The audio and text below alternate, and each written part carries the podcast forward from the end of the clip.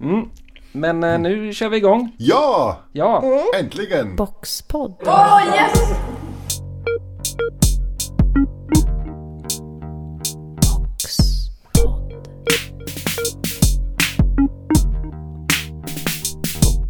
Och så säger vi välkomna till Boxpodd nummer tretton. Och eh, det här blir ju lite av ett specialavsnitt. Eh, där vi ska prata om dokumentation. Och vikten av dokumentation. Och eh, vi som pratar, det är jag, Daniel Josefsson. Jag är konstnär och styrelseledamot i Galleribox. Och så har vi... Eh, Anna Liljedal, som är konstnär och styrelse, med i styrelsen på Box. Och eh, med också har vi... Ja, Henrik Zeitler med, är med också. Och gud vad kul med en ett avsnitt som är lite specialavsnitt. Vi pratade om stipendier förra gången. Och dokumentation är ju lite... Jag är ju konstnär också, sen undervisar jag på H D K Valand i fotografi. Sen är jag med i styrelsen för Box. Men um, sen är dokumentation lite min käpphäst kan man säga nästan. Eller jag dokumenterar väldigt mycket utställningar åt både konstnärer och institutioner också. Så jag tycker det är jättekul att prata om det någon gång också. Inte bara leverera tusentals bilder hela tiden. Så det här är fantastiskt. Ja, mm. jättekul. Och eh, då vi har en liten lista med ja. saker att prata om. Så vi kan börja kanske på... ovanifrån. Ja, kan vi kolla lite. Som första punkt har vi lite då åt vem har man dokumentation då? Och um, då tänkte vi lite, Box, Box är ett konstnärsdrivet galleri. Vem riktar vi oss till? Det är kanske mest konstnärer. Sen vet vi att det som Galleribox är relevant för hela samhället. Men, men i realiteten är det ju mest konstnärer som kollar, som tittar på utställningar kanske, som ställer ut hos Box också. Och um, sen också um, um, som har kanske glädje av våra poddar. Och då tänker man lite, vem vill ha dokumentation? Och då är det konstnärerna såklart. De kan ju dokumentera själva, anlita en kompis, anlita en fotograf. Men om de ställer ut på ett galleri, på Box har vi ju någon, ja just undertecknad här, som, som, som sitter med i styrelsen och fotar alla utställningar. Men det är inte så på alla gallerier. Ibland så, så får fotograferna fixa det själva. Antingen hitta någon lokal fotograf eller kalla in någon eller göra det själva. Och vi kommer tillbaka lite senare till just tekniska knep och sånt, hur man kanske kan göra det själv också. Sen finns det institutioner också. Det är lite vanligare då om man, om man ställer ut på Moderna Museet. Då har de fotograf eller kanske hyr in fotograf och de fixar dokumentationen. Det behöver man inte göra själv. Sen kan man kanske komma med önskemål ibland. Men jag tycker den här vinkeln är väldigt viktig. Och det här verket är så viktigt med interaktion till personen. Jag vill ha en person som sitter i min lilla um, manik som jag byggt där. Så de måste man ha en modell med också. Det måste man också fixa. Och konsthals- och museipersonal, de är ofta inte så villiga att ställa upp på bild hela tiden. För de, de, de får frågan hela tiden. Så ibland får man ta med sig någon kompis eller vara där själv. Jag som fotograf vet själv att jag får sitta med i väldigt många bilder. Får ta, ta av och på med jackan så att jag kan iscensätta olika personer. Och um, då är det oftast också institution som betalar då. Och låter då konstnären också ofta använda bilderna i viss mån. Och då är det ofta konstnärens egna användningsrättigheter. Så man kan inte sälja dem vidare. Eller om man ska göra en publikation så måste man ofta kolla. Är det reglerat i avtalet med fotografen eller den som har, som har vid, sålt vidare bilderna? Vad får jag använda bilderna till? Och det är så, upphovsrätten är alltid hos fotografen. Det, det står ju aldrig upphovsrättsinstitutionen um, eller, eller, eller konstnären som har gett uppdraget. Utan det är fotografen som har upphovsrätten. Sen kan det så fotografen sälja sina användningsrättigheter. Och då är det oftast tidsbegränsat. Sen kan man tycka att just konstnärer är inte, inte lika hets som, som um, reklamuppdrag till exempel, så ofta är man lite mer så, ja men det får lägga, lägga, lägga kvar på den hemsidan över längre tid. Men då måste man kolla med fotografen, får jag använda dem på en hemsida i all evighet eller är det begränsat till tre år eller fem år? Och, och också, vad får jag göra med bilderna? Får jag visa dem hur som helst? Hur är det reglerat med fotografen?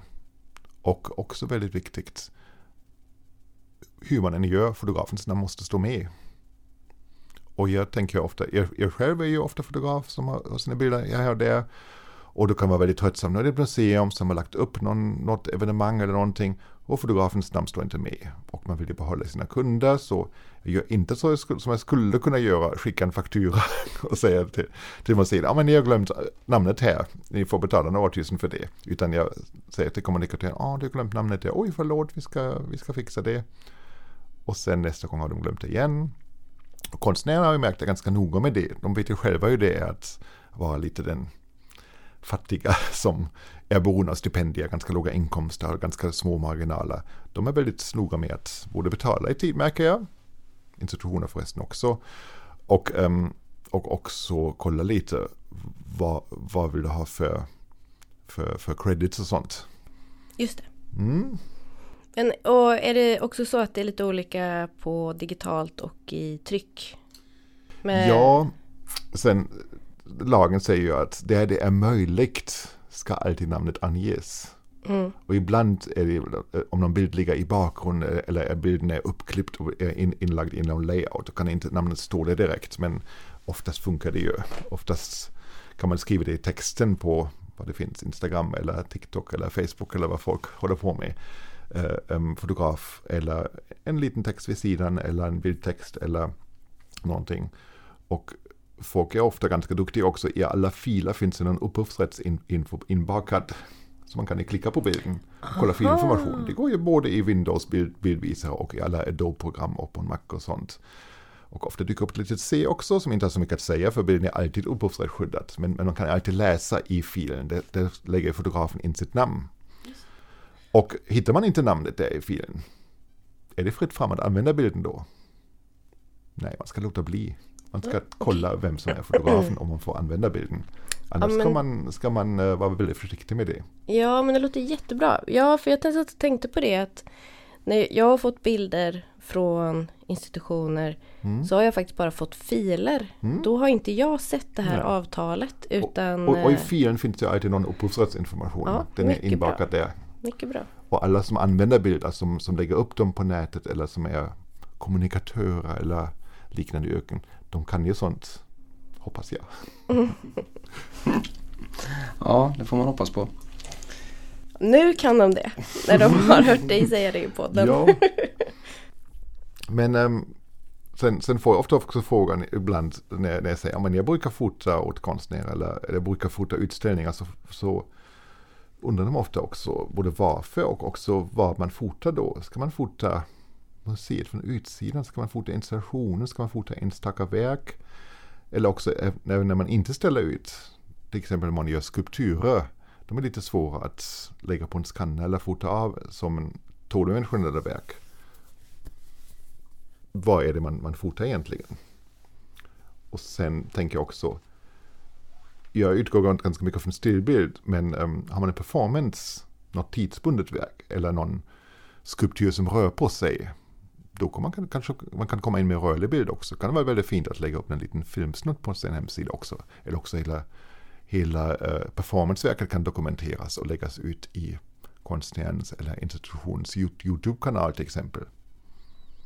Får du mycket uppdrag att dokumentera verk, Daniel? Du som jobbar med video, med rörlig bild. Ja, det händer ju då och då. Jag tar ju inte jättemycket uppdrag. Men, mm. men då och då. Och då är det mycket... Det senaste har varit mycket performance. Har mm. varit. Alltså video. Så vi har, har ju både enstaka verk. Och det händer ganska ofta att någon konstnär frågar mig, kan du fota mina skulpturer? Och då, då kan man, är man förberedd innan, är de inte i en utställningslokal. Då kan man ju kolla, ska jag bygga upp någonting? Vad vill du ha? Vill du ha någon speglande skiva? Vill du ha svart under? Vill du ha dem i ett rum? Vill du sätta dem ut i naturen kanske? Vad tycker det funkar bra, bra med dina verk? Ofta är det en ganska neutral bakgrund. Och sen får man kolla efter en ljussättning som framhäver materialet, strukturen, konturerna, som inte drar så mycket uppmärksamhet åt sig men lite understryker lite verkets, verkets uttryck. Det är både enstaka verken. Sen vill också folk ofta reproducera sina, sina verk helt enkelt, som är tvådimensionella också. Och det kan ju vara lite svårt att själv fota av en blänkande oljemålning. Mm. Det är svårt att lägga dem på en skanna. Fotar man av dem har man väldigt mycket blänk. Det får också fråga om. sen som sagt performances, de, det finns inget fysiskt verk så det måste ju bevaras på något sätt med stillbild, video, någonting. Sen kan jag också tänka mig på Galleribox till exempel, vi har ju samtalsprogram ibland, ibland är det vissa um, symposier och sånt. Kan, kan det vara meningsfullt att dokumentera dem? Det blir ganska tråkigt stillbilder, men det kan vara kul om, om man har någon känd konstnär på besök som, som, som, som, som pratar, att man har någon bild på det eller spelar in lite video eller också bara bevara då um, transkription av något manus eller, eller um, bevara vad de har sagt som kan vara intressant. Och en annan grej som man ofta inte tänker på, det är offentlig konst. Och där finns också speciella skäl varför man ska dokumentera det. Just skälen varför man gör det kommer tillbaka till senare. Och det är ju konst som befinner sig i en speciell kontext. Man inte flyttar från galleri till galleri eller till sin ateljé, utan den är installerad någonstans. Och där blir det väldigt intressant också att visa en bild av. Så här blev det. Det var min idé. Och sen nu står skulpturen där i parken eller, eller hänger på fasaden där. Det är ett annat av de vad. Mm.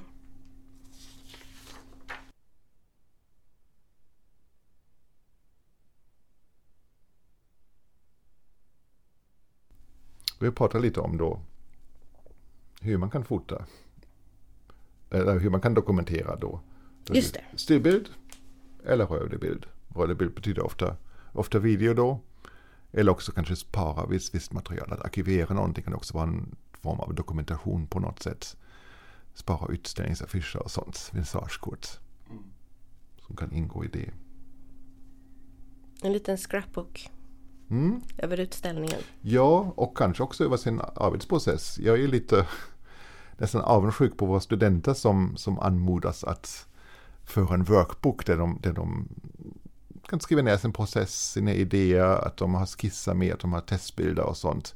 Som jag är lite dålig på att göra själv, och det är ganska mycket som jag tänker, oj, det borde jag bevara lite mer. Jag borde ta lite, lite bilder på min arbetsprocess också. Det kan också vara en form av dokumentation, inte bara färdiga verk, utan hur såg arbetsprocessen ut? Hur såg det ut under inspelning av min konstvideo? Hur såg det ut när jag byggde upp alla blixtar och fotograferade någonting? Mm. Lite ja. Behind the scenes. Absolut, det är, ju, alltså det är ju superbra att ha när man ska berätta om verket. Alltså processen och liksom verkets tillkomst ja. Och sådär.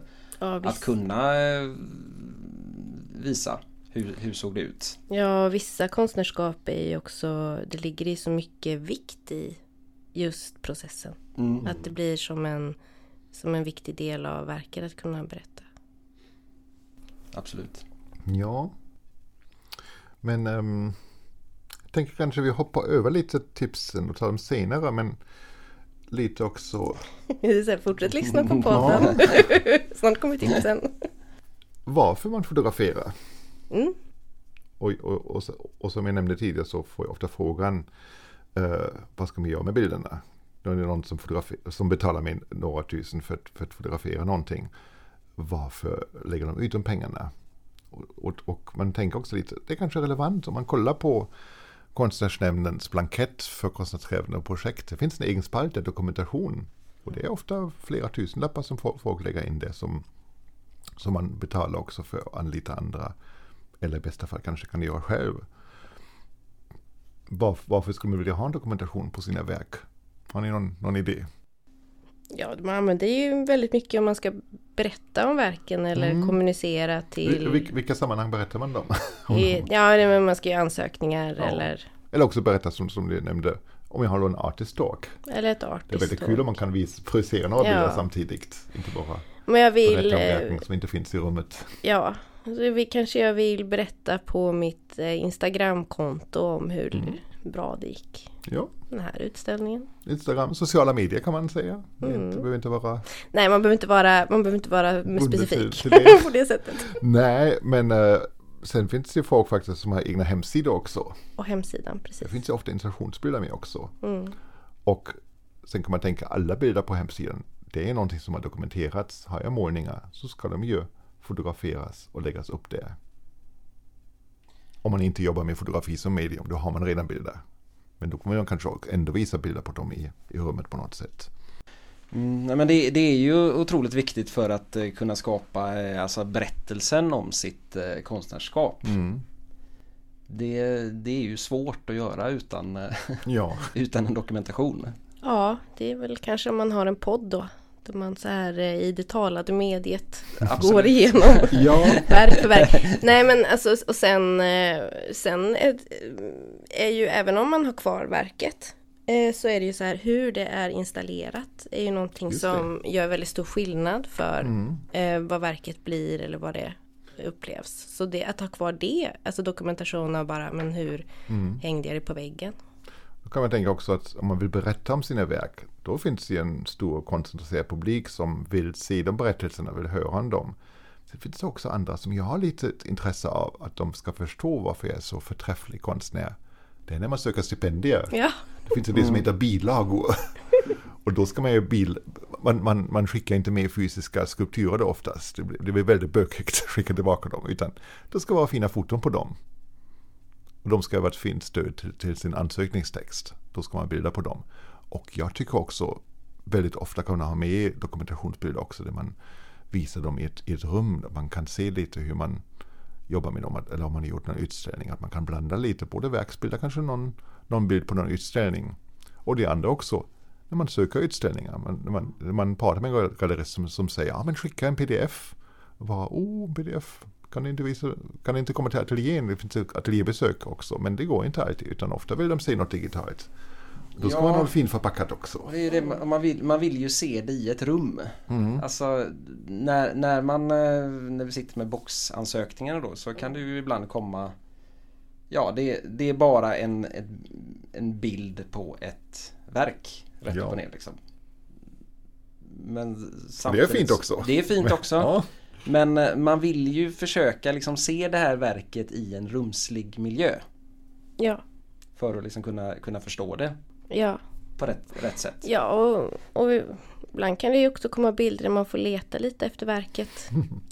Var, vilket, Absolut. Vilket är verket? Ja. Ja. Så det är ju liksom en typ av visuell kommunikation som blir viktig både för att få pengar och få fler utställningar och prata med. Mm. Sen tänker jag också när man har fått pengar, finns det också mm. något som heter redo, redovisning. redovisning.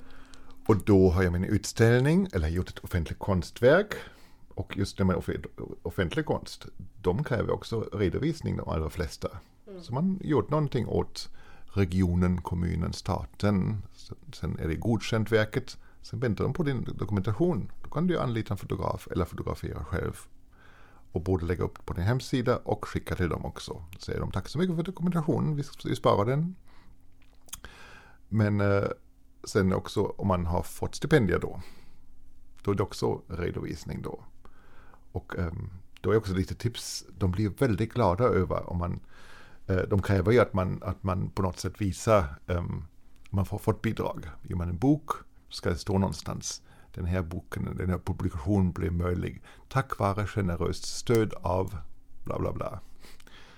Eller gör en utställning, då hänger upp en liten skylt. Den här utställningen uh, blev möjlig tack vare generöst stöd av konstnärsnämnd till exempel.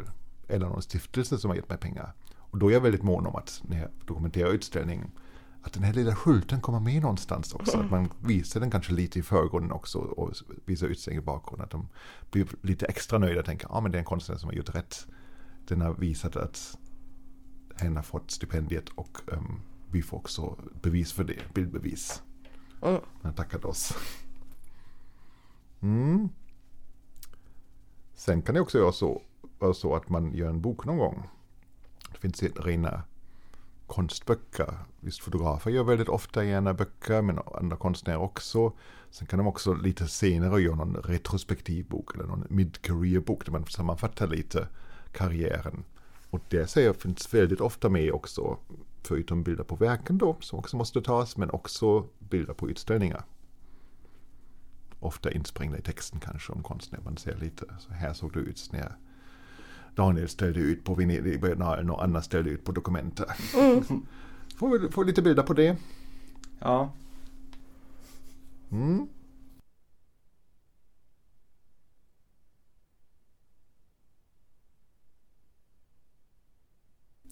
ett annat användningsområde kan jag tänka mig också. Det kan vara en del, det kan vara en del av konsten. Just det. Jag var jättenyfiken på den. Ja, att till exempel um, jag gör en performance. Då finns performance när jag är slut, men jag gör också en limiterad upplaga med printa bilder från performancen. Som många performancekonstnärer har gjort, att de tänker att ah, men det är svårt att sälja en performance, men det kan sälja fotografi i alla fall. Som kan bli en meningsfull del av konstverket också, som, som kan, kan, kan relatera till, till performancen, som är tidsbunden, som bara finns kvar ett, ett ögonblick. Det finns också många som säger nej, men det ska bara ses live, men då begränsar man sin publik ganska mycket om det inte finns någon dokumentation.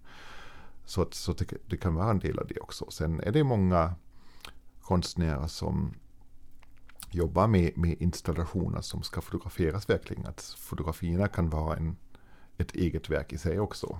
Att de tänker fotografiskt och bygger upp någonting och antingen gör det själva eller också anlitar och hyr in en fotograf. Och då händer det ibland också att den, den här upphovsrätten som man alltid automatiskt tar som fotograf, fotografen tar lite extra betalt och frånskriver sig upphovsrätten. Och det blir aldrig automatiskt, utan fotografen måste aktivt göra det. Så att, att är det en konstnär som jobbar fotografiskt men, men säger att jag anlitar den här personen, så, så är den tekniker mer eller mindre, eller äh, ähm, des, den personens kreativa roll kanske puttas lite mer i bakgrunden om, om, om konstnären är väldigt, väldigt på det klara med hur, hur allting, allting ska se ut. Och då, då kan det vara, att, vara så att det är konstnärens bilder. Man kan tacka och nämna fotografen, men det är konstnären som är avsändaren då. Boxpodd.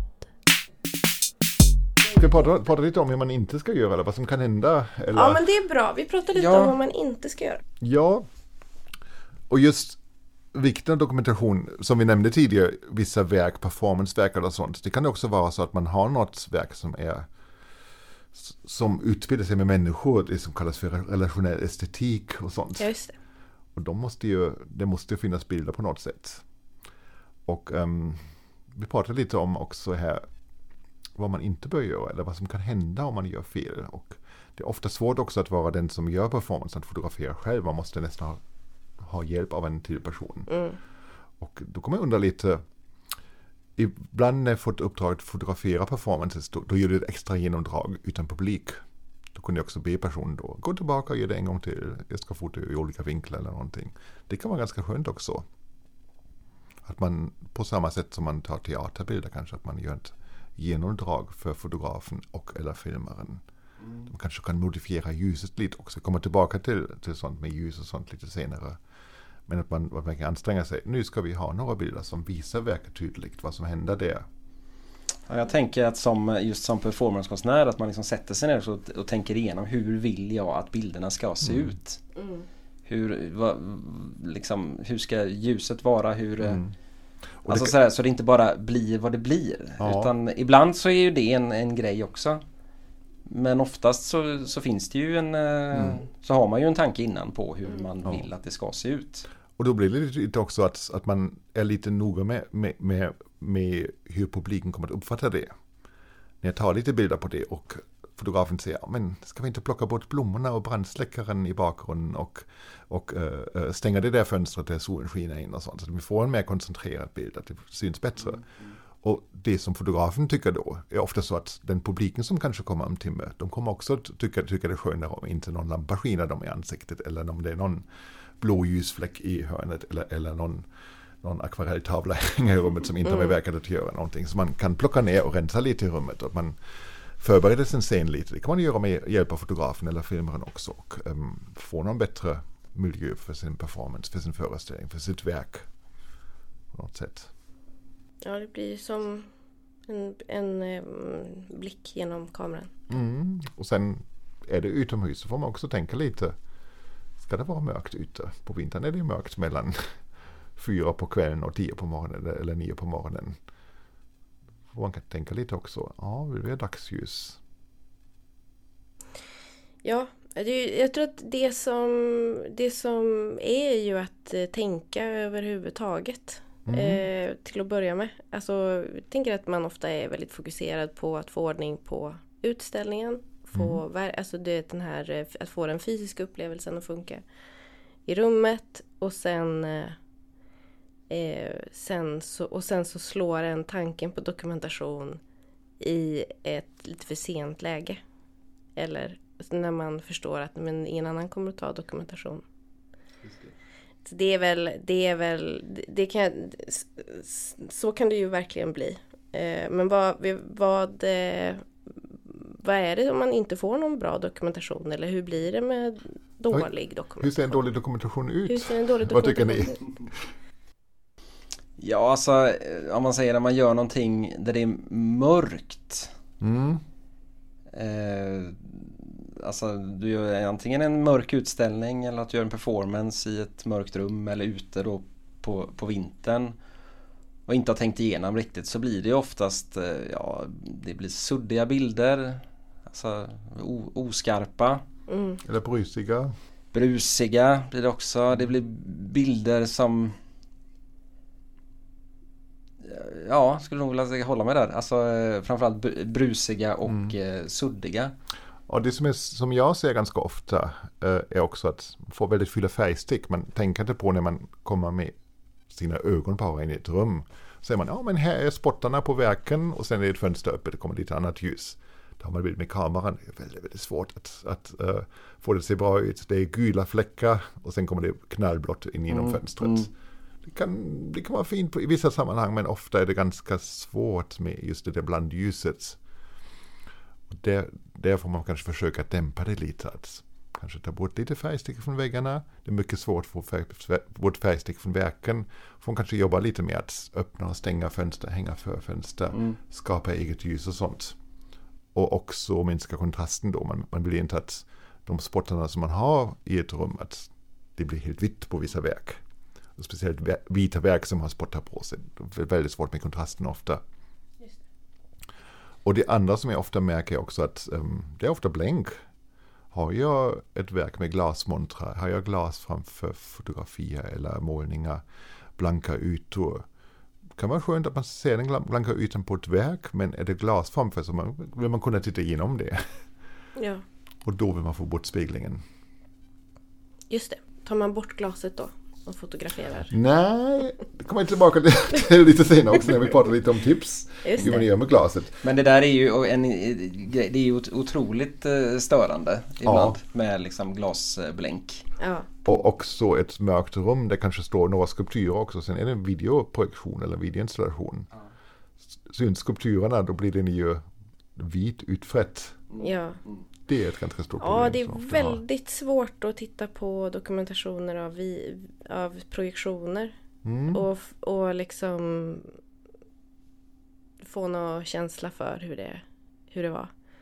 Men jag tänker, så förutom de här tekniska aspekterna av att fotografier är dåliga, så kan jag också känna när man tittar på dokumentation ibland att jag önskar... Ja, men jag kanske inte förstår hur stort någonting är. Mm. Jag tittar på bilden och så bara så, men jag, jag um, skulle önska att utsnittet var sånt att jag såg rummet och fattade lite storleken på den här mm. grejen. Eller att ja. eh, det är bara så här, det här skulle kunna, vad är det för material? Och ja, att det är liksom så att man önskar, jag önskar att jag förstod mer av vad verket innehöll. Eller bara de här bilderna där man bara så här, ser en bild på någonting så bara så här, vad? Är verket. Jo, men där, där kommer vi in på liksom det här och, och fota skarpt igen.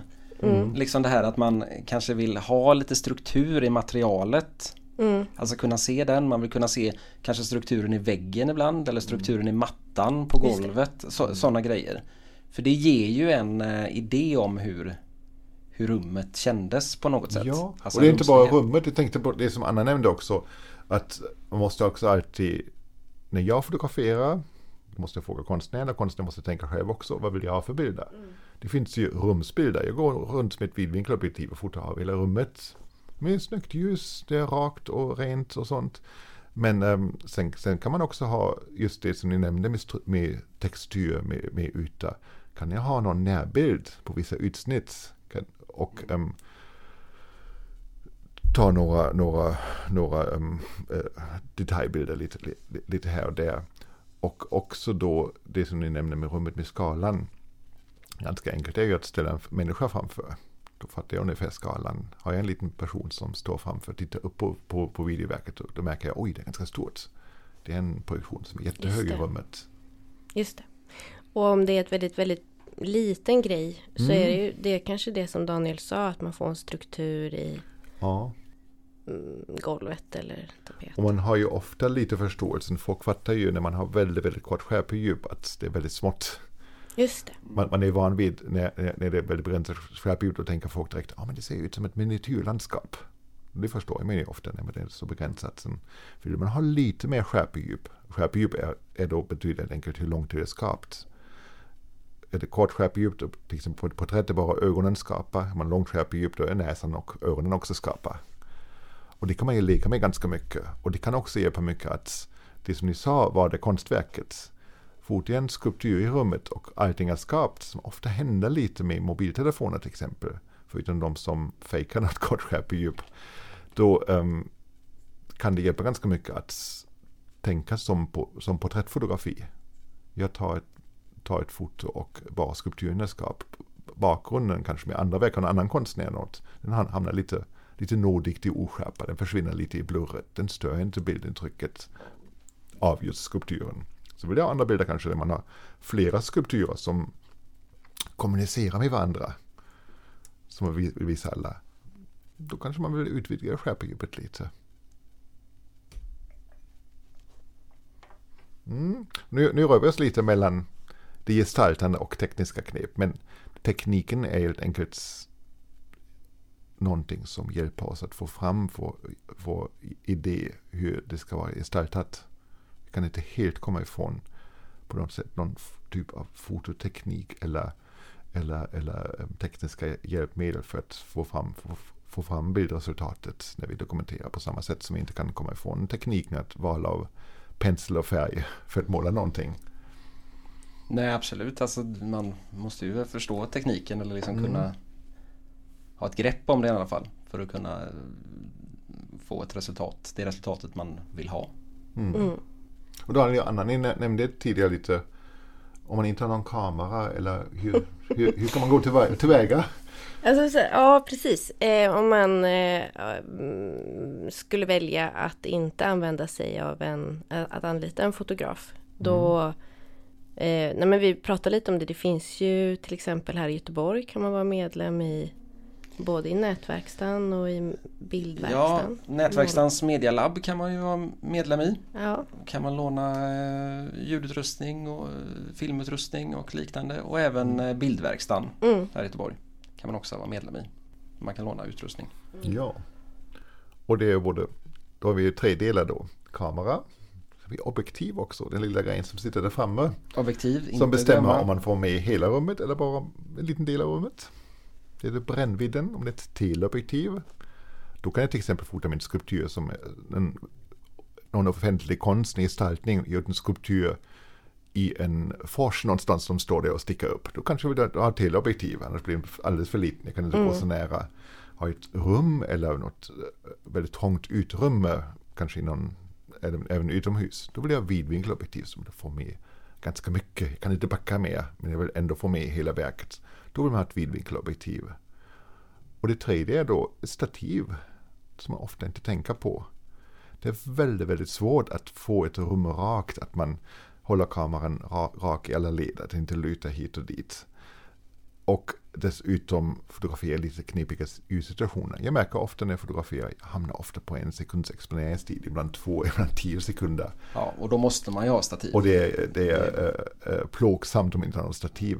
Dessutom kan det vara skönt också, har jag en, ett rum som är ljust någonstans och lite mörkare, eller har jag ett mörkt rum, en vit ins- videoinstallation, då tar jag ofta två bilder, en lite mörkare bild och en lite ljusare bild. Och även om jag inte är så high på Photoshop, det är ganska lätt att bara lägga dem i två lager och putsa fram mm. det mörkare då, en del av, del av bilden. Men har jag inte haft stativ, då passar inte bilderna ihop. Då får jag ett helvete att, att lägga ihop dem. Mm. Och det är även samma när man ska filma till exempel, mm. så är ju eh, stativ att eh, föredra.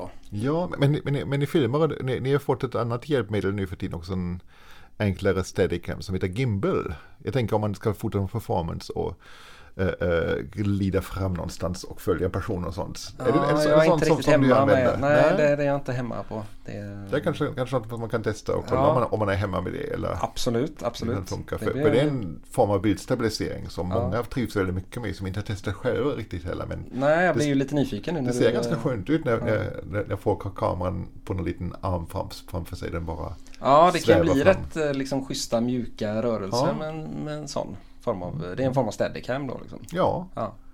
Och alternativet är då att just man filmar att man antingen har stillastående utsnitt eller att man har ett sånt fluid filmhuvud där man kan göra mjuka svängar fram och ja. tillbaka. Det optimala till exempel om man ska dokumentera någon performance, det är ju att man har två kameror. En på stativ just det. och en hand eller har någon form av steadicam. Och sen så klipper man.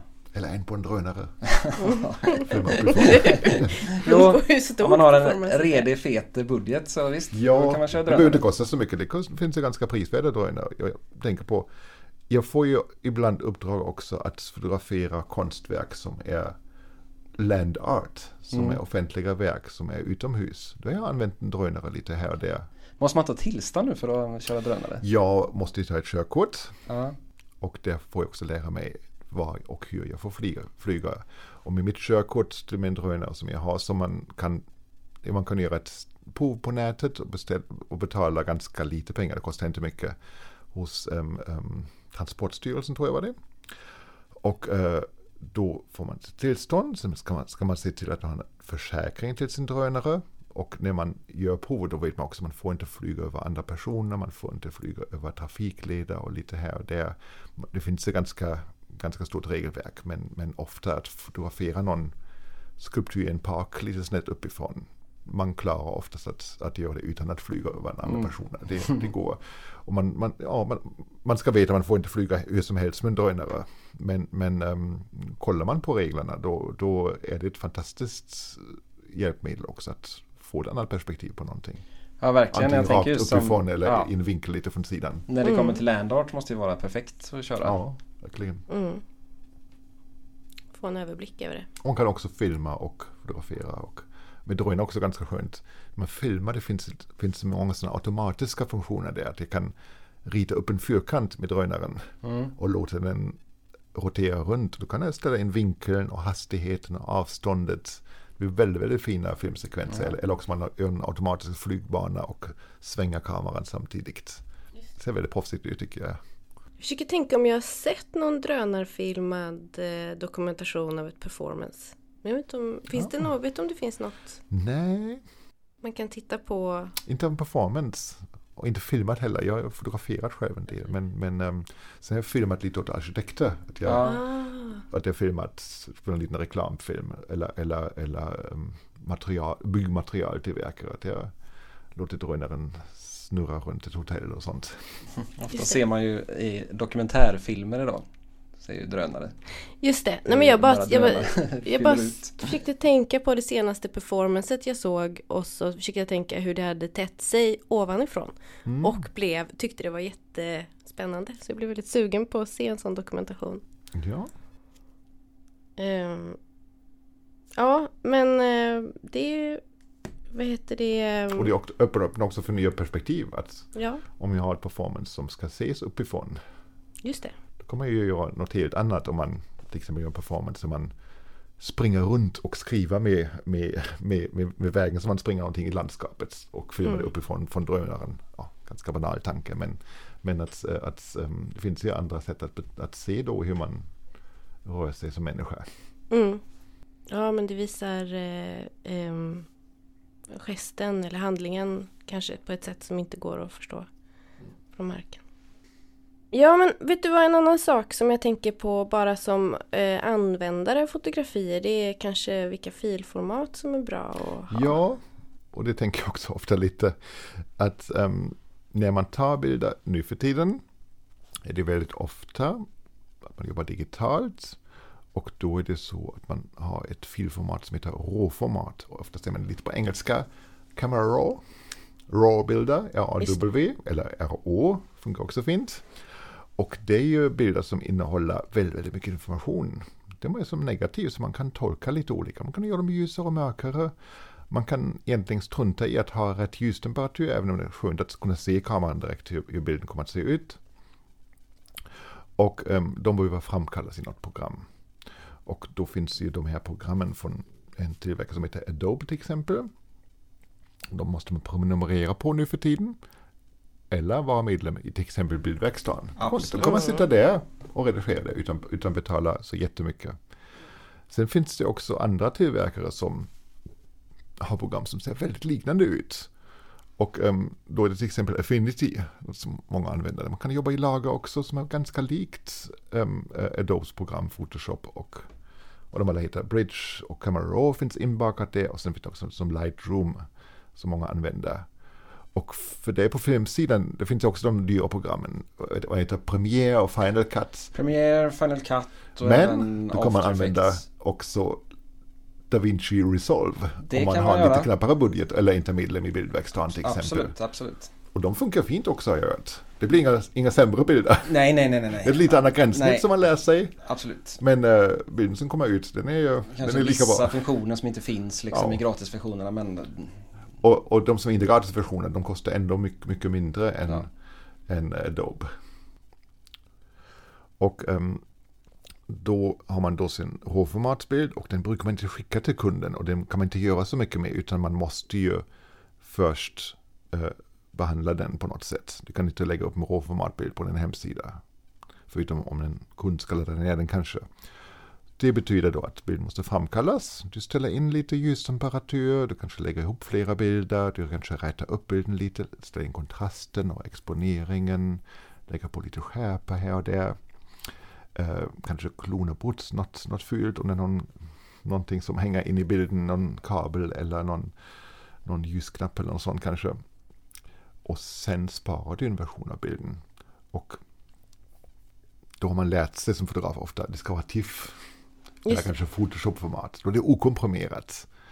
Uh, sen, sen är det alltid så kunderna tänker, ja men den här bilden, varje bild är hundrasjuttio megabyte. Måste vara så stora. Vad ska jag göra med dem? Jag kan inte öppna dem. Och um, så brukar jag fråga kunderna, vill du ha TIFF-bilderna också? Är det av intresse för dig? De säger alltid nej. Eller nästan alltid. Jag kan också göra TIFF-bilder av dem. Har jag konverterat råfilerna är det mesta jobbet, jobbet gjort. Men i vanliga fall så använder de till ett format som heter JPEG eller JPEG.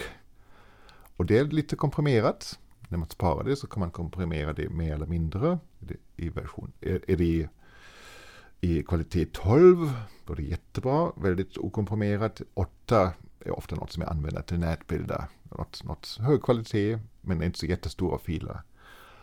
Och då ska man också tänka på upplösning lite. Jag brukar alltid skicka en bild i högsta upplösning till kunden. Eller också när jag tar bilder av mig själv. Det är väldigt skönt att ha. Vill man trycka en katalog, vill man trycka en affisch, då behöver man en högre upplösning. Och ofta ser folk nu för tiden, ja, man behöver inte så hög upplösning. Digitalt kan man nu för tiden överdriva lite. Men jag tycker det är väldigt skönt att kunna, även kunna beskära bilden lite och säga till kunden, vill du göra ett uppslag i en bok och det blir femtio centimeter brett? Vill du göra en affisch som är en meter stor? Då går det med den här upplösningen utan problem. Du har ganska mycket reserv fortfarande. Men hur mycket upplösning skulle du säga är bra upplösning? Ja, det förändras ju med tiden. Hade jag suttit här för femton år sedan skulle jag sagt åh, åtta megapixel, det är jättebra. Nu gör jag en kamera med över sextio megapixel och tycker jag, det här är jättebra. Det finns ju mycket mer också. Man får också kameror med hundrafemtio megapixlar, men det bestämmer ju då hur många pixlar det är på bredden och på höjden. Och på min kamera är det nu nio tusen pixlar på bredden, så jag kan göra bilder som är åttio centimeter och sånt med tre hundra till fyrahundra dpi. Sen behöver man oftast inte så många dpi när man gör så stora bilder, man ser sällan så, så nära, men vill någon göra det så, så kan de det med det i mm. alla fall. Sen eh, på internet ska man inte ha så stora bilder. Hemsidorna kan inte bearbeta riktigt så stora bilder, så, utan då brukar jag skala ner dem. Jag gör en version till kunden på något mellan två och tre tusen pixlar på långsidan. Och de får en extra version. Och då skriver jag också direkt till filnamnet. Skriver jag print i filnamnet på de stora och web på de små. Mm. Och när jag redigerar då finns det också något som heter färgrymd. Det blir väldigt tekniskt här, men färgrymd, färgrymden visar, visar då större mångfald av färger eller mindre. Då ska man tänka på det. Det är skönt att ha en stor färgrymd. färgrymd. Det kan man bestämma då när man öppnar dem i Camera Raw. Ska det vara i Adobe R G B? Ska det vara i ProPhoto R G B? Och som också kolla vad ens program är inställda för färg och rymd. Och då väljer jag oftast Adobe R G B när jag redigerar. Sen när jag sparar ner bilden som JPEG, då skickar jag oftast i sRGB till kunden. Mm. För det är det som en skärm kan visa. Vill de visa den på en, på en skärm på väggen eller visa den på internet speciellt, då kan de oftast bara visa sRGB. Har man dem i Adobe R G B blir det ofta väldigt konstiga färger. Det kan bli väldigt fyllt är det för stor, om det är en för stor färgrymd. Då ska man inte tänka att oh, jag är generös, ni får den stora färgrymden. Utan sRGB är det som är anpassat för nätvisning. Så jag brukar skicka allting till kunder i sRGB. Både den stora och den, den mindre upplösningen. Sen vill de, vill de någon gång ha dem i Adobe R G B också och redigera dem vidare, så kan jag ofta göra det ganska snabbt utifrån råfilen och skicka en Adobe R G B eller en TIFF-fil till dem. Kanske bra att veta innan, då kan man spara dem direkt, så att man lägger upp flera bilder, men i vanliga fall sista steget så reducerar de till sRGB och sparar dem som JPEG-bild mm. i två, två upplösningar. Men sen det här med, det här är inte riktigt helt, men är det inte så med JPEG att, för när man, om man har en högupplöst JPEG-bild mm. och så sparar man en, gör man en ny JPEG, mm. försvinner inte hela tiden kvaliteten från? Ja, man ska inte spara, spara, spara över dem flera gånger, utan då kan man backa ett steg innan man har sparat den. Ja. För då är det väl ganska bra just man, ja, dokumentation att man har en, liksom, en TIFF-bild eller någonting som ja. man alltid kan utgå ifrån. Mm. Ja. Fast, fast öppnar man den från, från, från, från Camera Raw, ja. då är den som, den är okomprimerad fortfarande. Ja, ja, men jag tänker att då man har den, den liksom först en, en, ja. en TIFF som är liksom, som man hela tiden kan utgå ifrån och göra då mm. mer JPEGs ja. utefter det man behöver. Det blir jättebra också. Och um, då kan man också tänka på att när man gör bilderna mindre, då förlorar de lite skärpa. Så man kan antingen spara när man gör dem mindre, eller, eller man kan, kan man klicka i eh, skarpare förminskning, men ofta lägga på lite, lite mer skärpa också. Det som heter oskarp mask. Om man har ganska små bilder, då behöver man inte ha så mycket oskarp mask. Då kan man ha en ganska liten pixeldiameter. Man kan ta noll komma sex eller något, och kanske bara femtio, sextio, sjuttio eller något sånt. Tröskelvärde på tio kanske. Ja, det, det ska man ju vara lite, inte för mycket oskarp mask. Det blir inte. Men är det jättestora bilder till ja. tryck, om, så, så, så många tusen megapixlar, då Då, um, eller, eller inte många tusen megapixlar, många tusen pixlar på bredden, då kan man gärna gå upp till en pixel i diameter. Mm. Och det här är någonting som finns i de flesta fotobehandlingsprogram som ett filter, eller är det ja. specifikt? Det är, ja. det är ett skärpefilter som man lägger på. Sen när man öppnar från Adobe, äh, inte från, äh, öppnar i Camera Raw, då kan man mm. också välja hur mycket skärpa som läggs på från början. Mm. Det är en ganska bra skärpinställning på Camera Raw också. Mm. Men när vi fotar då, vad tänker ni, vad vill ni ha för bilder på, på utställning? Vill ni kunna se den bilden hängde bredvid den och det stod skulpturen framför, eller tänker ni ofta att jag vill ha en snygg bild?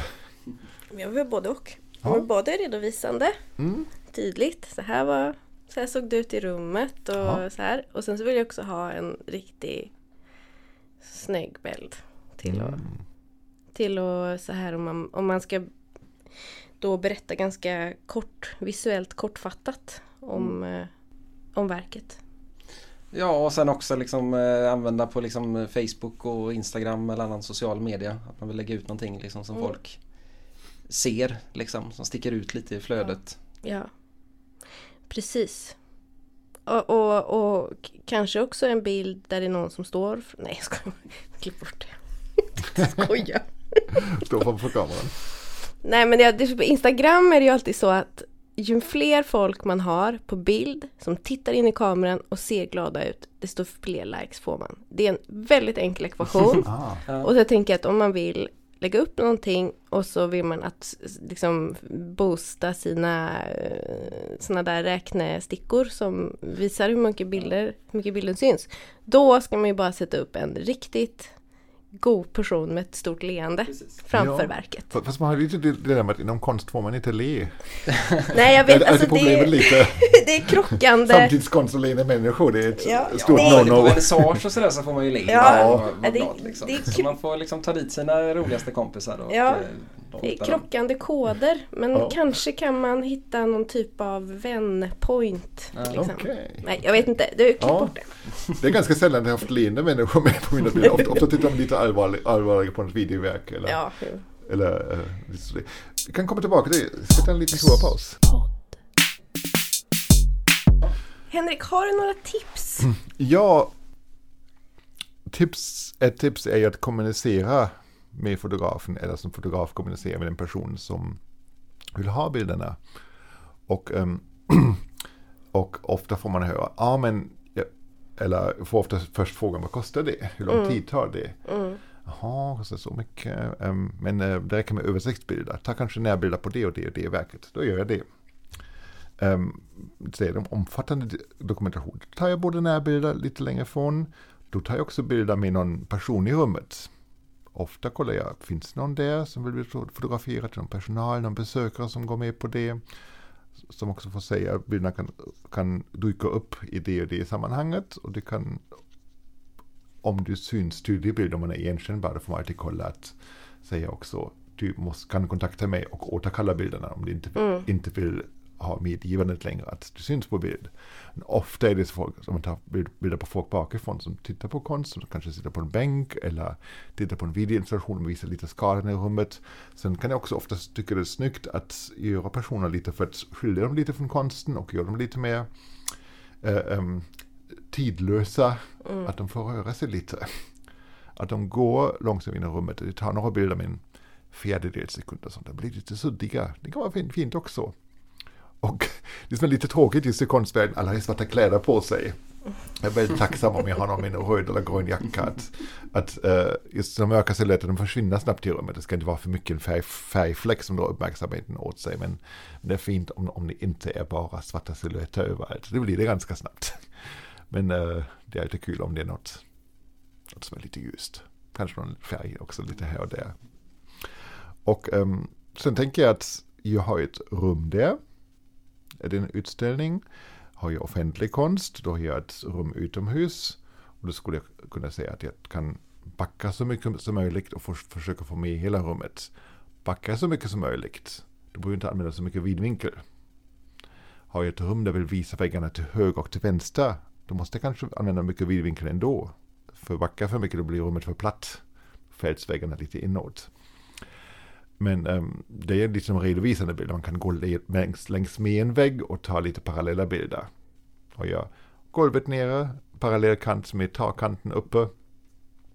Och sen liggande bild så har jag fem, fem verk som hänger på väggen.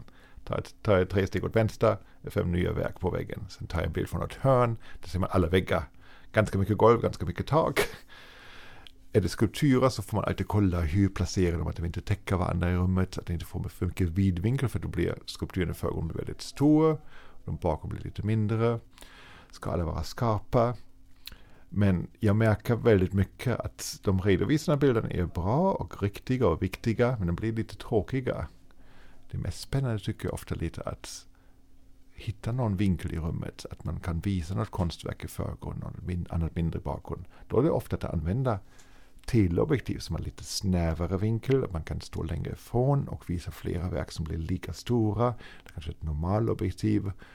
Och um, just den här skulpturen på golvet också, så är det ganska små. Då vill man ibland lägga kameran på golvet, vara väldigt långt ner med kameran. Oftast bilder på väggen är man ofta med kameran så ganska parallellt, så man inte behöver vinkla kameran upp eller ner. Det finns också tillskiftobjektiv, att man kan vara lite friare sitt positionsval av rummet och i rummet och um, ändra utsnittet på olika sätt. Men, uh, men um, just med skulpturer kan det vara viktigt också att tänka sig att man vill möta skulpturerna på deras höjd. Vissa ska man titta på uppifrån som blir intressanta, kan man försöka ta en bild i det perspektivet, men ofta är det med små skulpturer att man måste gå ner med kameran, som betyder med stativet också, eller lägga kameran på golvet. Hur gör vi då med bilder med, med glas eller som blänkar väldigt mycket? Har ni ju träffat på det problemet? Eh, absolut. Sett bilder ja. med glas som grönt mm. mycket. Och går jag runt i rummet så går jag lite fram och tillbaka. Då kan jag få en ganska blänkfri bild. Ja. För det här är verkligen en sån grej. Alltså, jag har ju dokumenterat mycket själv. Mm. Men när det kommer till blänk och sådär. Ja. Då känner jag verkligen att åh vad jag skulle vilja ha anlitat en fotograf till detta. Ja. Som, liksom, som kan ordna det här. För det här, liksom, jag, ja, det här fixar jag inte. Och vi kan ju skilja lite på blänk och blänk där. Det finns ju blanka skulpturer. Det vill man med lite speglingar. Inte för mycket. Kanske man får hänga för något fönster med något svart tygskynke eller sånt. Men man, man vill visa att de är blanka. Man vill visa ytan lite.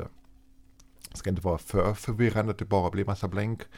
Sen också ibland så vill man antingen genom kameraröret eller röra på ljuset och få blänk på rätt ställe. Det kanske framhäver någon, någon, någon viss struktur där.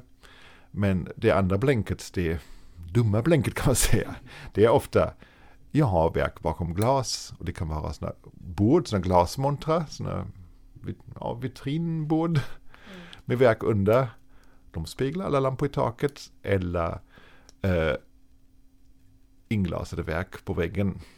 I värsta fall när verket är ganska mörkt och ser jag bara mig själv och det som är bakom eller något annat rummet speglas. Hur får vi bort blänket då? Och um, då finns det lite olika knep. Um, utöver det som jag nämnde, treenigheten, kamera, stativ och, uh, um, och objektiv, så finns ett väldigt fint litet hjälpmedel som heter polarisationsfilter.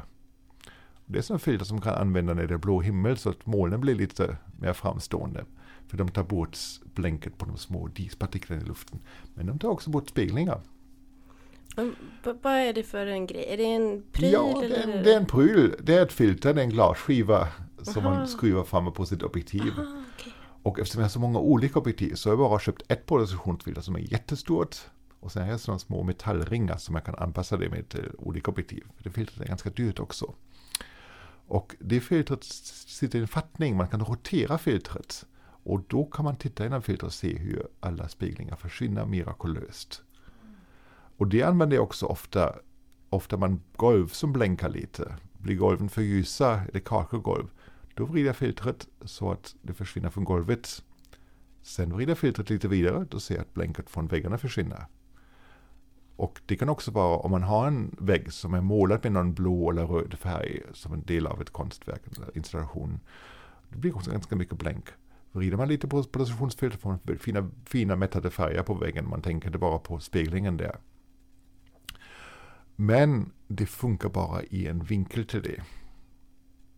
Står jag rakt framför verken och fotogra- rakt in i glasskivan, då fungerar det inte. Då räcker inte mm. polarisationsfiltret. Då får man plocka, plocka fram sitt nästa hjälpmedel. Det är ett svart skynke. Mm. Och det svarta skynket det kan jag hålla bakom kameran. Eller eh, bredvid kameran. Om det är en viss vinkel och jag inte får, får bort blänket med, med, med polarisationsfiltret. Och jag har väldigt, väldigt många filter på, på mig själv. Där jag står i, på konsthallen eller något museum. Och hålla skynket i bilden. Och jag syns där. Och man ser väldigt, väldigt fint verket. Men jag står mitt i bilden så jag måste ta en till bild utan skynket då.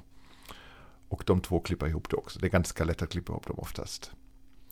Om man bara lägger dem i två lager Photoshop ovanpå varandra. Så lägger man på något som heter lagermask. Och sen målar man i lagermask med svart eller vit färg. Då syns bilden under, under lagret under på det stället. Då får man fram eh, till exempel målning eller fotografiet utan den här speglingen. Det gör jätte, jättemycket. Går runt med, med, med, med, med svarta tygskynket. Det kan man också använda då för att hänga i ett fönster som det kommer sol, solen in igenom som mm. det, skapar en ljusfläck ja. på, på golvet och sånt. Ja, det är samma, du även om man säger måleri där det blir blänk. Mm. Och sådär. Är det samma metod? Nej, det blir lite svårare. Ja, okay. Och eh, sen kan jag också säga att man fotar rakt framifrån då räcker ofta tygskynket inte. Jag är ganska stora, som är flera meter stora. Ibland tar jag också hjälp av någon annan. Kan du hellre hålla det här? Men det räcker inte. Utan jag flyttar runt det. Jag har kameran på stativ. Jag har en fjärrkontroll i handen. Jag håller skynket nere vänster. Jag lyfter upp skynket. Jag håller skynket höger uppe. Håller skynket höger nere. Och de fyra klipper ihop då. Att jag har fyra bilder och på varje bild så är en del av den glas, det glasade mm. verket är då blänkfritt. Mm. Ja. Men det är ju riktad reflektion i glasskivor. Sen har vi också såna oljemålningar som är färgnissade, som blinkar lite från alla möjliga håll. De är superjobbiga. Mm. Och um, jag har ett exempel här framför mig som uh, ett verk som jag fotograferade. Det var flera verk som, som, som hade det problemet då. På den här utställning i, i, på Konstmuseet som heter Brännpunkt Europa om mellankrigsmåleri, realistiska måleriet där. Mm. Det var vissa verk som bara blänkte som bara den. Uh, går man runt med ögonen så tänker man inte så mycket på det. Okej, okay, nu kan du se den delen utan blänk, så kan du se den delen utan blänk. Man kan lägga ihop det i hjärnan ungefär. Men det funkar inte när man fotograferar. Då ser man att allt det mörka, att ljus skimma över sig, nästan ett blått skimma. Och det är de små upphöjda, pastösa delarna, delarna av en ol- oljemålning som blänkar åt alla möjliga håll. Man kan hålla med sjunker till höger, till vänster, men, men det, det blänkar från alla håll. Då finns det bara en möjlighet. Och um, ja, uh, nu, nu skulle jag kunna säga lite självgott, försök inte göra det hemma, men, men, uh, men um, då gör jag så. Då sätter jag upp två blixtar och då ska det vara blixtar med så kallat inställningsljus. Blixtarna ska då kunna producera kontinuerligt ljus också. Och jag har ett polarisationsfilter på kameran. Sen tänder jag inställningsljuset på ena blixten och sätter i en filterhållare ett polarisationsfilter på blixten. Det är en ganska stor filterfolie som jag sätter på blixten. Och medan jag tittar på sökaren med live view i kameran, då vrider jag på polarisationsfiltret i blixten. Polarisationsfilter på blixten och på kameran måste ha en exakt vinkel till varandra. Och det är bara en grad kanske. Jag kan vrida fram och tillbaka, då försvinner blänket helt och hållet. Då är blixten från ena hållet. Sen låter jag dem vara tända. Sen tänder jag den andra blixtens inställningsljus och Uh, nej, just det. Nej, jag, jag tänder första blixt, släcker, släcker den första blixtens inställningsljus, tänder den andra, andra blixtens inställningsljus och vrider den också i rätt ställning till kamerans filter. Då har jag två blixtar och ett kamerafilter som samverkar och inom, som genom trolleri så försvinner blänket helt, helt och hållet. Nackdelen är att, att jag får ganska hårt ljus framifrån, så, så ramen kastar ofta en hård skugga på väggen. Ofta får jag klippa ihop den bilden med ett med en till bild med ett mer allmänt mjukare rumsljus för att få bort det här hårda ljuset. Men man, man får målningar som där svartverkningar är svart. Det funkar fantastiskt fint, men det är väldigt mycket meck. Ja, ja. Men det är väldigt kul att kunna ja. se att man, att man får, får fram det här.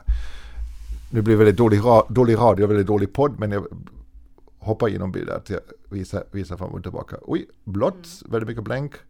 Man ser inte färgerna och plötsligt, huh, man ser ja. mål, mål, målningen ja, det så blir som, som, en som man tycker annan, att den ska vara. Ja, det blir en helt annan bild nästan. Mm. När man får bort blänket. Ja, det är ju... Ja, det målar jag inte själv så mycket, men det måste ju vara ett, ett ja. ok ibland. Och, när man är... Ja, i fotografi finns det också något som heter pearl eller lastapapper. Det är man samma problem. Det måste man också använda den, den, den metoden. Sånt blankt papper som är lite knögglig, väldigt finkornig yta. Det är lika Just. svårt. Det får man alltid sådana hotspots. Just det. Men vad tycker du om den här lösningen när man fotograferar med glas då? Att man tar bort glaset? Mm. Eh, säga? Som exempel på en utställning här Brännpunkt Europa, det är ägnat ett hundratal målningar som har skickat, lånats in från olika är det svårt? museer. Det är svårt. Ja, då måste man bli en konservator. Kan jag packa upp det här? Mm. Ska, ska man stå en timme med varenda ram? Just det. Mycket enk- enklare att vandra runt med mitt, mitt skynke och mm. klippa bort mig ur, ur alla bilder sen. Mm. Det går knappt på Galleribox eller sånt. Sen finns också bilder som har en uh, yta som plexiglas laminerade som är hopbakat med själva verket. Och um, sen var det ett till problem, inte blänk utan med kontrasten, det är ju videoverk. Har vi ett videoverk med, med ett mörkt rum och det inte står några skulpturer i rummet också, då får vi ganska stora problem. Videoverk generellt är lite för ljusa, lite för blåa. Det är en liten tum- tumregel. Mm. Ja, det finns, ja, gör man då? Det finns, jag har ju sett det i de här arkivet som vi har på ja. Galleribox hemsida. Jättefin mm. dokumentation som du har gjort på mm. projektioner på väggen i det lilla rummet. Ja. Men jag förstår inte hur. Jag måste också säga, jag, jag blir bättre och bättre på det. Mina första boxdokumentationer, det, det bortas lite med att få det att se realistiskt ut också. Och um, det är enklare med projektioner i rummet ofta Speciellt när det bara är lite halvmörkt. Det är ett helt mörkt rum. Det är omöjligt att, att få ihop det. Då måste man verkligen jobba ganska mycket. Uh, sen, sen är det sådana monitorer som ofta är väldigt ljustak och de är ännu svårare. Och jag har som tumregel lite, ta två bilder. Ta en bild där videoverket är rätt exponerat. Ta en bild där rummet är rätt exponerat. Sen vill man ofta göra rummet lite, lite mörkare. Om det är ett mörkt videorum. Det kan man göra i efterhand. Ofta, som till exempel på vårt Galleribox, då har vi ganska ljust rum med andra verk som samsas med videokonst i samma rum som hänger på väggen då. Och då gör jag så att jag, tar ett, jag bestämmer utsnitt, sen tar jag ett foto på videoverket. Och videoverk nu för tiden, med få undantag, så ska man alltid snurra runt med kameran. Det är någonting som rör sig i videoverket. Det är väldigt få som är stillastående. Har man moderna mediespelare, speciellt på museer, så får man ofta göra det. Det går inte att pausa. Det är väldigt svårt att trycka på, på paus på, på många av, av mediespelarna som, som man använder. Så jag får leva med att verket rör på sig. Är det verket inte så väldigt långt, då kan jag titta igenom det hela och se, ja men här finns några scener, de gör sig bra på bild, så inventerar de. Så kameran på stativ och måste fotografera med en kort exponeringstid så att inte rörelsen resulterar i dubbelkonturer som är ganska fult på videoverk, att man mm. får sådana fantombilder. Och då fotograferar jag med öppen bländare. Jag fokuserar på videoverket, öppnar bländaren helt. Det är också köpt som ett objektiv som brukar kolla för konsthallenobjektiv som är just ju, som jag använder för trånga rum med stora videoinstallationer, så jag har väldigt mycket vidvinkel, det är tjugo millimeter, och sen en väldigt stor bländaröppning. Om det säger något så är det bländar ett komma fyra som betyder att släppa in jättemycket ljus. Jag kan fotografera med väldigt kort exponeringstider. Då tar jag en bild med kort exponeringstid och har fokuserat på videoverket och har rätt exponering för videoverket. Sen tar jag en bild där jag stänger ner bländaren. Det får mer skärpedjup. Där resten av rummet blir fokus också. Och kanske också, om jag var tvungen att dessutom öka I S O-värdet lite för videoverket. Då sänker jag I S O igen. Då är jag tillbaka på I S O hundra som jag brukar använda. Får bäst kvalitet för rummet och kan fotografera med längre skärpedjup, bästa kvalitet och rätt exponering för rummet. Men då får jag ett enormt problem. För jag exponerar lite längre med rummet. Videoverket tålar över kanterna på, på, på um, tvn eller på projektion. Blir helt, helt överstrålade. Och lite det blå skimret från videoverket. Det är väldigt svårt att retuschera bort det. Så när jag fotograferar rummet väntar jag alltid på en mörk, mörk ruta i videoverket. Ofta finns det någon text i början och slutet. De strålar inte över så mycket. Det är ofta svart bakom och sen är det en text som, som, som visar titeln. De strålar inte över så mycket. Videomonitorer som hänger på väggen. Det finns ofta en liten knapp. Man kan, kan stänga av bara video, videomonitorn utan att stänga av videoverket. Men ofta är det enklare att vänta på att det kommer en väldigt mörk bild eller att, att, att film precis börjar eller slutar. Då kan jag exponera länge för rummet och jag får inte spegling av ett väldigt ljust och blått videoverk. Sen, sen speglas det i golvet, kan jag ta tillbaka lite, lite av den spegling och försöka anpassa den i färgtemperatur. Det är väldigt viktigt när man då fotograferar resten av rummet att man inväntar en svart ruta så att man inte får den där fylla överstrålningen. Sen kan det vara lite svårt också att klippa ihop eh, videoverk med rummet om man har personer som står framför. Jag försöker mm. ofta placera dem så att de inte precis framför videoverket utan lite, lite utanför. Just det. Det kan spara mig ganska mycket jobb. Ja, just det. Annars ja. får man ha något av de här maskningsverktygen. Ja, och, och problemet är också att ofta håret är lite, lite genomskinligt. Det är sen, sen olika videobilder med oli, olika färger som måste kolla att personen blir bäst på just den bilden som jag vill använda till video, videobilden också. Det kan bli ett problem annars. Ja, det är ju mäckigt, men ack så viktigt på något sätt. Väldigt viktigt. Ja, och det är också en fråga just med videoverk. Det är ju någonting som ögat kan uppfatta. Jag kan ju gå in i ett ganska mörkt rum. Jag kan se skulpturerna på golvet. Jag kan se videoverket. Jag kan sänka och, och, och, och lyfta blicken. Kameran kan inte på samma sätt. Antingen rummet bäckmörkt och videoverket rätt. Så, så är rummet ganska rätt exponerat. Jag kan se skulpturerna och videoverket bara en vit, vit klump. Så det måste man ju översätta lite till kameran. Sen finns det också lite andra, nästan lite etiska överväganden. Hur mycket ska jag rensa upp? Ligger det kvar några vernissageblommor som är i rummet? De vill oftast inte ha med dem. De, de får ju ta bort i Photoshop. Sen brukar faktiskt också fråga ofta just institutionen eller, eller konstnären. Du, den där ventilationstrumman där uppe och den där ljusknappen. är de viktiga för det de är med. Och de säger i nästan hundra procent av fallen, nej, retuschera gärna lite. Ta bort ljusknapparna, ta bort nödutgångsskylten, ta bort äh, ventilationsöppningen och, och, och ähm, den, den där fylla listen och sånt. Och det är väldigt ofta att jag får sådana anvisningar också, ja, städa upp lite. Mm. Det är fortfarande verken i rummet.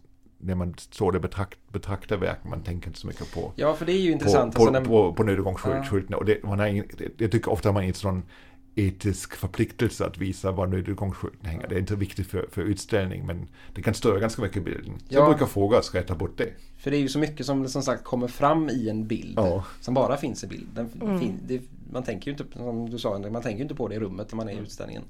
Nej, man får t- jag tänker att man kan tänka på det som kommunikation. Att ja. Vad är det man, och lite vad också, är det man kommunicerar? Det är en reklambild också för konstnären. Och en liten reklambild, ja. Det ska vara snygg. Mm.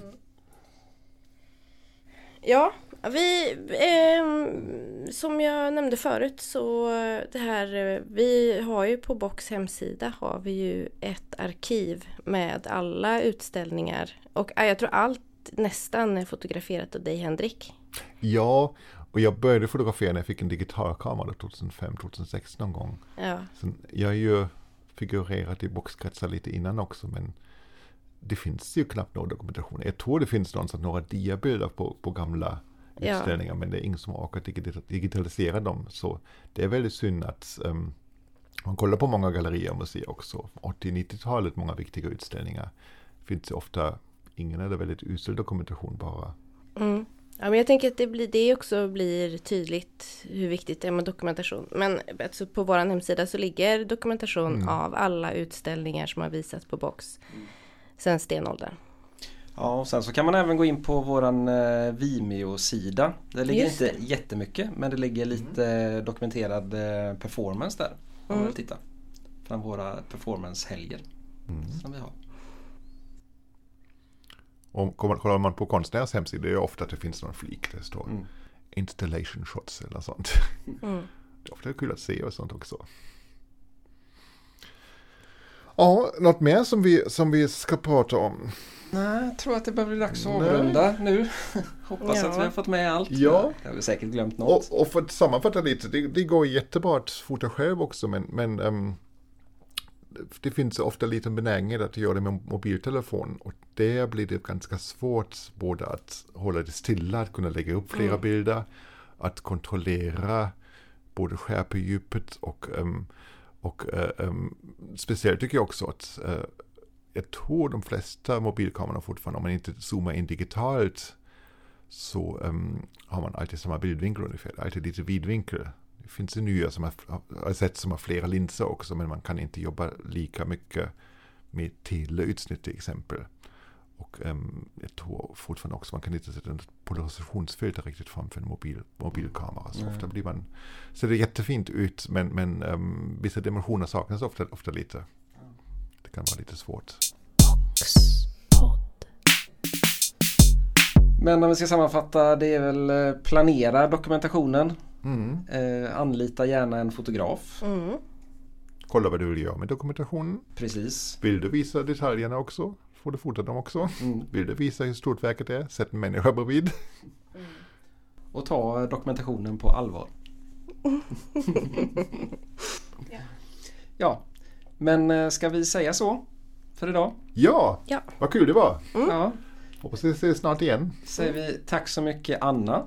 Tack Daniel. Ja. Och tack så mycket Henrik. Tack, Henrik. Tack så mycket ja. Daniel och Anna. Det är så. Hej då. Hej då.